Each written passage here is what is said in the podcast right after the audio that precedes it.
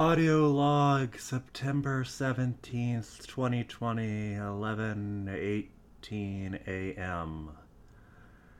After a lot of consideration, I think I'm going to go ahead and agree to Bokor's deal of broadcasting their story. Uh, I can't say I'm entirely comfortable with it, and the impossibility of verifying it is the least of my concerns. I still don't really understand their motive as to why they want it broadcasted, and I'm not exactly happy with how I was just burned by Zoe.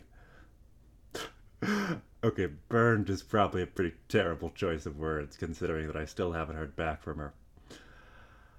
Then there's the fact that after Bokor's little stunt to prove their command of the botnet, I can be absolutely sure that they would have been able to pull off the DDoS attack on Zoe's servers, so I still can't rule them out as the culprit.